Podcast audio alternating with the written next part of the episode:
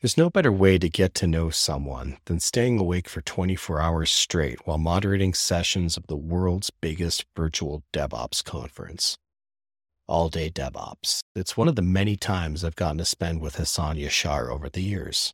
We were hunkered down in an office in Tyson's Corner just outside of Washington, D.C., broadcasting throughout the day to an audience spanning the world, introducing some of the world's most talented minds before they shared their stories. Hassan and I met back in 2017 when we were both speaking at DevOps Connect at RSA. I was floored at the wealth of knowledge he had about DevSecOps. He's done the research, knows the practice, and has the mind of an architect.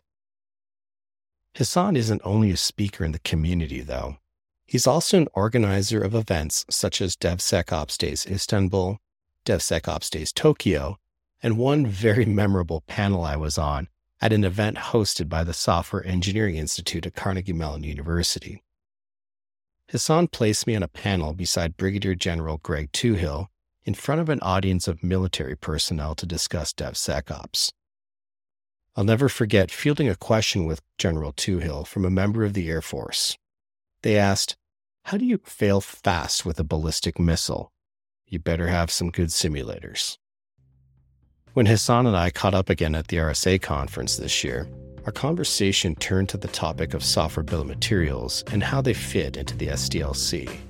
And then Hassan started talking about how we could shift them extremely far left.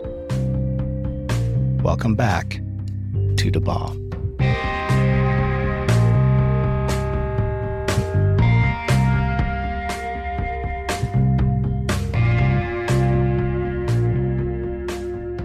Hey everyone, welcome back to Da Bomb. I'm here with Hassan Yasar. You're from Turkey.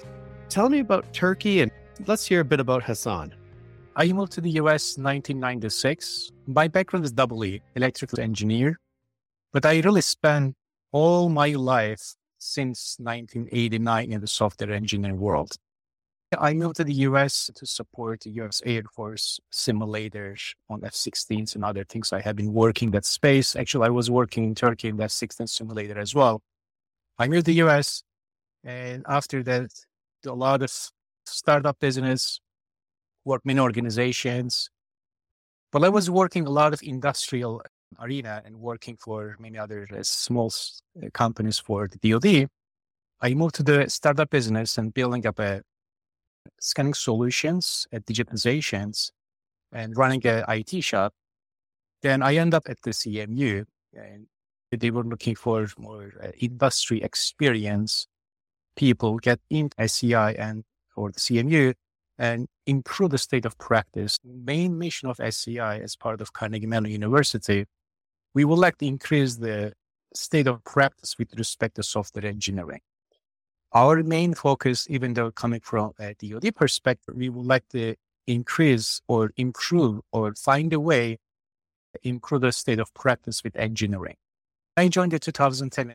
Probably was a perfect timing for me to join SEI because I brought the engineering experience that I did for years and years. When I started, said, I'm going to change something here in the CMU SEI, make it more modern way of building, which is exactly 2010. That's where the DevOps started. DevOps started 2009. That I'm going to bring that concept, make it more broad thinking as uh, the software engineering and using modern techniques, modern components, modern implementations, specific for Department of Defense, but more about the highly regulated environments, the concept. That's how I joined SEI. Now I am leading 35 plus people who are focusing on DevOps, DevSecOps, agile practices across the Department of Defense helping many units, many programs to improve the state of practice with software engineering. While I was working at CI, the concept was very new, a DevOps concept or DevSecOps concept. And CMU always forward thinking. CMU said, can we do some teaching on DevOps? In 2013, I was the first instructors, first professor in all around the world brought DevOps courses into the university. But since that, and I have been teaching DevOps course in three times in a year, summer, fall, and spring semesters, talking about the DevOps throughout the year. I have 80 plus students for every session. It's just growing. When I talk about the DevOps, I'm talking about engineering practices of DevOps. So it's more about what it is, what needs to be done, what engineering mindset looks like, what are the requirements for DevOps, and what are the key elements of implementations, including hardware and software. It's interesting how when we met, DevSecOps wasn't a thing. You created one of the first DevSecOps reference architectures. Where I'm working now, I'm seeing things written by you and written by myself eight years ago defining what DevSecOps was. But you did one of those first diagrams. Are you putting SBOM in there anywhere right now? Actually, SBOM is part of it. If you look at all this graphic right now in the community that we have been using, looks like it's a two dimensional of representation of those DevOps or DevSecOps practices. But in reality, it's a three dimensional of thinking DevOps concept. When I say three dimensional means we always have a kind of representation of the CI/CD practices, which is automations for infinite loop or CI/CD. But there are two other dimensions we have to think about. One is the collection of the data monitoring pieces is very important, but there's a human elements in picture, which is one vector will be a people, another vector will be in a collection, another vector will be that you know, the automated part of the machines. So when we look at that angle, really we have to visualize that component, make it a three dimensional of the DevSecOps human and data collection pieces, which is very important right now data is becoming a very crucial driver for improving the state of practice in engineering. We did not spell clearly an SBOM as part of our drawing and write up. We always mentioned the concept of infrastructure as a code. I clearly remember almost 10 years ago, I was specific talking about the version or the libraries that we are writing the IaC script. So we have to think about the secure aspect of those IaCs. Think about and write those libraries and version and keep track every changes. So indirectly, we were referencing the SBOM concept as part of the DevOps concept, as part of infrastructure as a code, deployment scripts, and make sure that we are following the version as part of our write-ups. Now we are talking about SBOM is basically creating the similar things. We should know our dependencies. We should know infrastructure. We have to know where we are getting it from we'd have to keep track those information as monitored through the pipeline. We did not literally and say, here is the format that we would like to use. It was part of uh, infrastructure, it was part of the build and part of the deployment process at the moment. So now that you have that diagram in place and we have that three dimensional view, are you extracting data into an SBOM format for observation, for monitoring? How did that plug into that DevSecOps architecture? Per, per, perfect. Thank you. That's a great diving into the DevSecOps and SBOM because we have been seeing so many SBOM talk or implementation ideas. What I have been seeing so far, DJ, the SBOM seems more about creations, either uh, getting from a vendor as a file, either CycloneDX or SPDX. These are typical formats, as we know getting those files and storing repositories, it is good, but it should be dynamic because when we look at the concept of software that we are building, it just keep increasing or keep changing. There's so much dynamic things moving around. There's so many moving parts. We basically keep changing the files frequently, continuously we do, because we are building applications. You may say, how much we change infrastructure?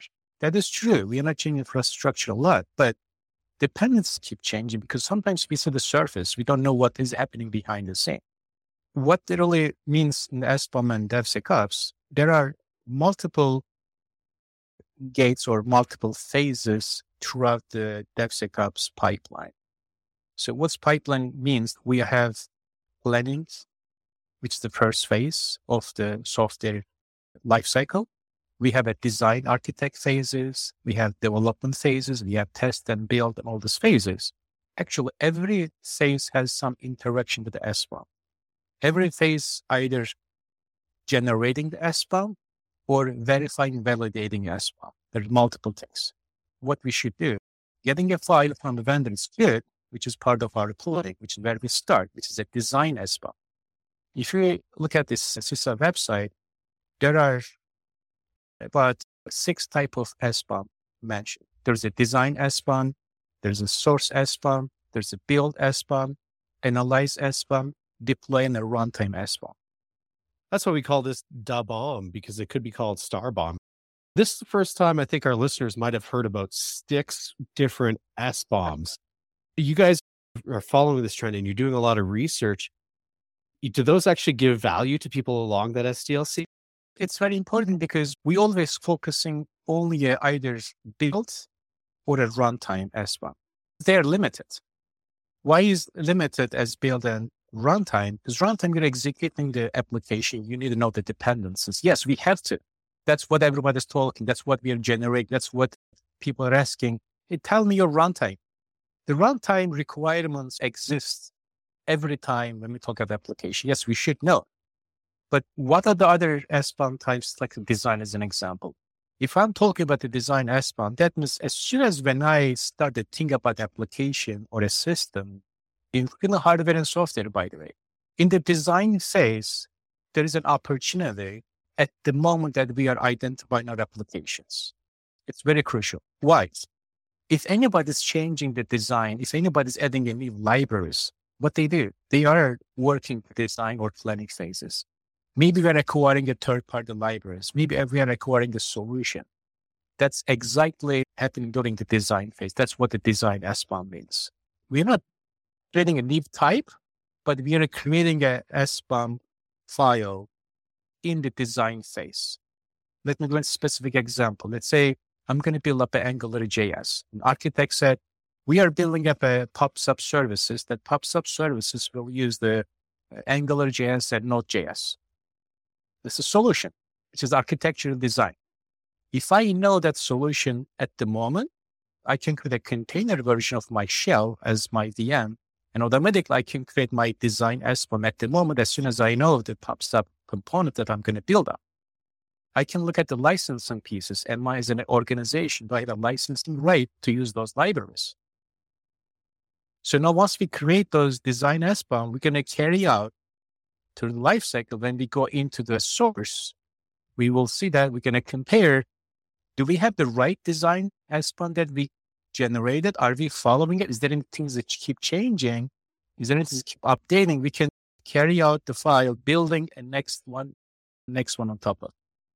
That's really cool because if you have architects specify the components that they expect is in the software that is getting created, you can track architectural drift on components exactly. at that point. Yes. Yes, we can do that. Think about the containerization. We use container a lot, right? If I know my higher level requirements with architectural choice, can use AngularJS as an example. I can either get my base container images, which we are shifting left. This is the exact shift left or SBOM to early phases in the planning phase, phases, in the design phase for a design drift. And also we can see the licensing. How do we know that we are following the right licensing? This is an educational opportunity for the developers too, especially around the licensing. Yeah. I had never thought about bringing an SBOM that far left, but it makes total sense because you're setting the stage for everything that happens to that product from then on. Exactly. So when we put in the DevSecOps pipeline, here's the beauty. If there is anything changing, if somebody is changing or architectural change or one of developer maybe looking for different libraries, we have a traceability of our architectural choice from the beginning for a licensing perspective libraries and developers maybe do something else. So we see that changes, either developer will notify the right people, right team members why I'm changing, like making more living documents of SBOM.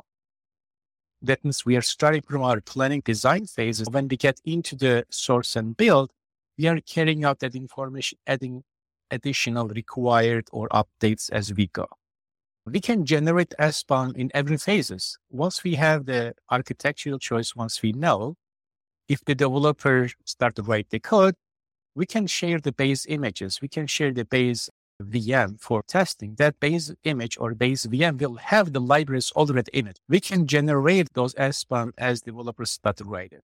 If I know my choice at the beginning, I can build up artifactories. When I go to the build phase, and Artifactory will be part of my CI pipeline continuous integration. I can pull those libraries for my Artifactory. Who's going to create Artifactory, DJ? Somebody has to tell the Artifactory who is managing those Artifactory libraries. They have to say, here's my library I'm going to use. Who's going to clear those libraries? How they going to learn libraries? They're going to learn the acquisition phase or the planning or design phase. That's what the design SBOM means that we can generate it as early as possible. Another thing is important. I'm trying to connect an acquisition team member and the developers. Sometimes there's no connection. Why there's no connection? Because we are acquiring a software. If you really get the approval process early in the acquisition, early in the acquiring the software, we can get SBOM from the vendors. We can look at the dependence. We can look at the policies. We can look at the licensing. Now we can carry out our infrastructure because we know exactly what is happening when we acquire. We know all these components at the beginning, which is we are shifting as far left day number one by enforcing the policies, which goes back to the two dimensional thinking. I can enforce the policy at the beginning when I acquire the libraries, when I purchase it. Then I get the SBOM, then I can put in environment, and I can make actionable of SBOM as I go through the pipeline. Writing the code, building the code, and then compiling whatever the artifact looks like I'm creating, maybe jar file, maybe exe, maybe DLL, which is the build artifact. Combine all the dependencies and creating a new package. Then the next one is runtime. Instead of just focusing only at runtime, it is limited, in my opinion, because there's a lot of things we miss that. As developers start working with things, you're going to get more data. And then when they start releasing, you're going to get more data. What are you guys seeing from a data management problem with SBOMs? Great. Great. That's a great question. First of all, let's ask ourselves what's the purpose of creating an SBOM? The main purpose of creating or knowing SBOM, be ready for any incident, be ready for any vulnerabilities, which we learn our lesson from Log4j. Statistically, 75% of organizations, they were struggling to find out, do we have a Log4j or not? That's why they struggle. We are trying to be ready for any new vulnerabilities or anything that we are talking about, which is the main goal, our purpose. When we look at those data collection, yes, we are collecting a lot of data in terms of libraries. But the key point is how can I do traceability from the beginning of those libraries that I'm going to use? There are many tools available to show that traceabilities. It's not a big problem, to be honest with you, to monitor. The big problem is creating the data at the moment that we are using it. The monitoring or connecting dots, it's much easier because we have all that existing technology. The key problem, we don't create those files as we are building the code. We are creating ad hoc as maybe the part of the build or maybe the part of the container, which is more on the right side. What we have to do, what we saw already, which we created a pipeline example that we have been for many the other organization right now, think about S1 day number one, and then try to build up the changes as you go. And then collect the data, which data is about libraries, package URL, version. We have a traceability. It's interesting that you say that you generate when you need to, almost like on an ad hoc basis, because that's one of the things I noticed developing Bomber.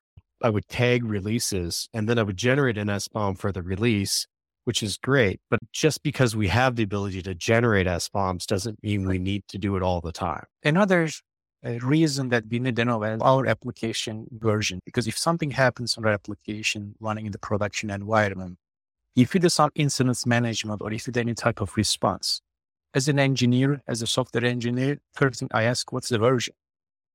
I'm asking the version of my application. But indeed, there is a version of my dependencies. How do you know that you have the right dependency version running in infrastructure matched with the application version? That's the reason we need to create those SBOM as we are doing some activities in our pipeline. As we are building my code as part of the CI, I have to create SBOM right away. If I'm designing, I have to create SBOM at the beginning, which is more documentation. I should create an SBOM as depends on applications goes through the process because that's what we are bringing application together with the dependencies and artifacts together. What the industry needs is use cases or guidance documents of like how people are doing things. Because I've never heard a lot of these comments. Like having the ability to have a collection of documents that says, hey, this is where you need to create it, and this is the requirements for this? I did that one presentation in the Vancouver Linux Foundations Summit Conference. I specifically tell the people if I'm looking for a supplier name as an example, who's going to create a supplier name for me? There is an ability to create those data fields. And if you remember, there is a minimum elements of SBOM that's recommended from CISA. The minimum elements are the supplier name, component name, versions, and package URLs, and authors. About seven data fields required. But nobody's really talking about how can I generate those files or the data elements? Where can I pull it? If you ask architects, it's too much work for me to do that. If you ask the developer, they can say too much work to do that. If you ask the tools what the tool is going to do, the tool will generate those SBOM, probably most likely code checked in, or like using a GitLab or other type of tools. There's a plugins available generate those as soon as when you get into code. It's too late for me honestly, because we are missing the design, we are missing the licensing pieces. Why? Because we are not able to tell the developers or architect how can we generate those files as part of our living, our daily job.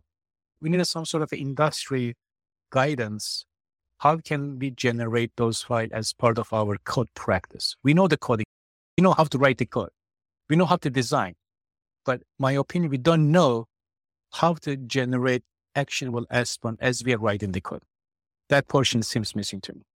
Hassan, tell me a little bit about what SEI is doing with DoD or the Department of Defense and SBOMs. What are you doing there? The SBOM became a very crucial component of the ATO process. ATO is the authority to operate. Every application, every system has to go to the approval process. The approval process is looking for the security controls from beginning of application until the deployment of application. The SBOM is mandated as part of the approval process, should be created, should be monitored, and should be inserted into the approval process. So that's kind of relation with SBOM and DoD. What we are doing as an SEI, we are inserting SBOM practices and try to build up a reference architecture, what we do right now, creating an exemplary pipeline using the various tools for verification of the SBOM, creation of the SBOM, looking for the vulnerabilities on each libraries, which I'm using the Bomber. Thank you as a creator. It's already part of it They show the people how much we can use those files, generate automatically, look at those file content, look at the vulnerabilities. So basically, as an SEI, we are creating the best practices of actionable SBOM run DevSecOps infrastructures.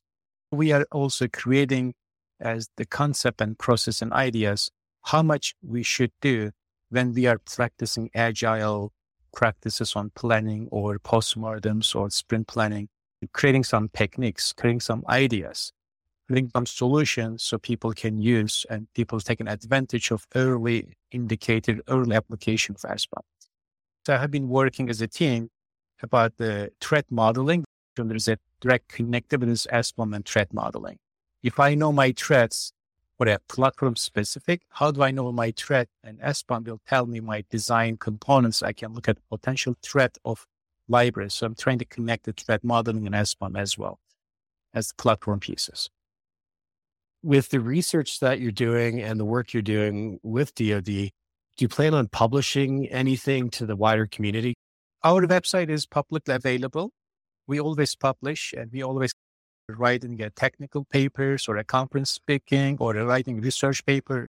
As soon as we have a good data sets about SBOM, SBOM implementation, we will be publishing what our findings looks like, what's the reference architecture. We're going to publish those. As of now, we have a DevSecOps space an agile space from SEI website, or people can search my name. A lot of publication has been done in that space as well with DevSecOps and software supply chain too. Hassan, one more question for you before we wrap up. Where do you see SBOMs going? What's your research telling you and your experience working with them? What we see right now, we're just dealing about the tip of the iceberg, be honest with you, because we are talking very high level. But when you look at the reality of the complex systems, we have so much interdependencies of the libraries and components. We don't know how can we deal as such a mess, a connected or hierarchical libraries dependencies, it is very difficult to deal about it. Think about the very complex systems like CORD as an example. How do we know that all the SBOM, that we know all the files, all the dependencies that we can control? It's getting very challenging. Another challenge that I have been saying, they don't want to share the SBOM. Why? How do you know that we're going to protect those files appropriately in infrastructures? Because technically, if you share how you build up your food as an example, you're sharing every ingredients, but you're sharing your secret at the same time. And there is a licensing, there is a, a security component to protect those libraries and protect those files. I see people hesitant to share those files or in-depth details. They don't want to do that because it's security problem right there.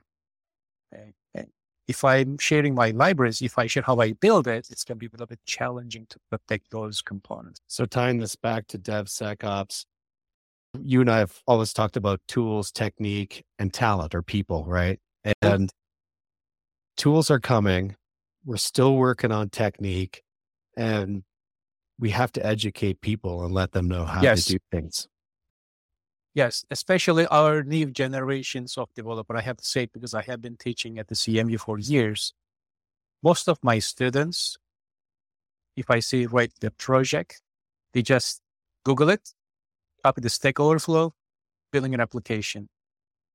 They don't really, I'm not saying intentional, but they don't really care.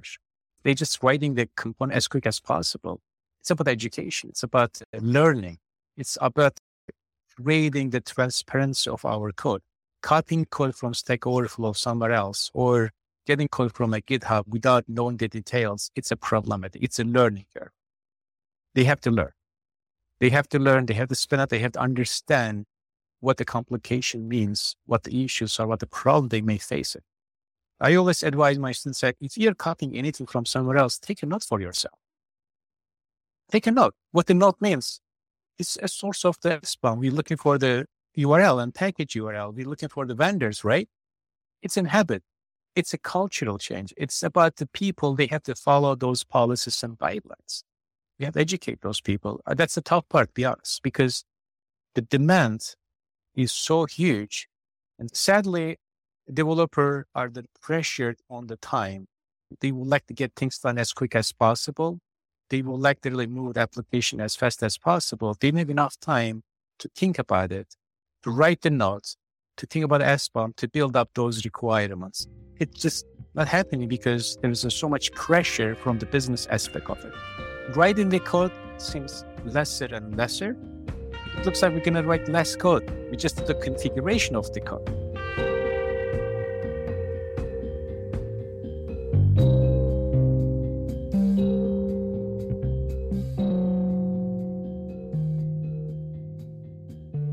This episode of Da Bomb was created by me, DJ Schleen, with help from sound engineer Pokey Wan and executive producer Mark Miller. The show is recorded in Golden, Colorado, and is part of the Sourced Podcast Network. We use Captivate.fm as our distribution platform and Descript for spoken text editing. You can subscribe to Da Bomb on your favorite podcast platform.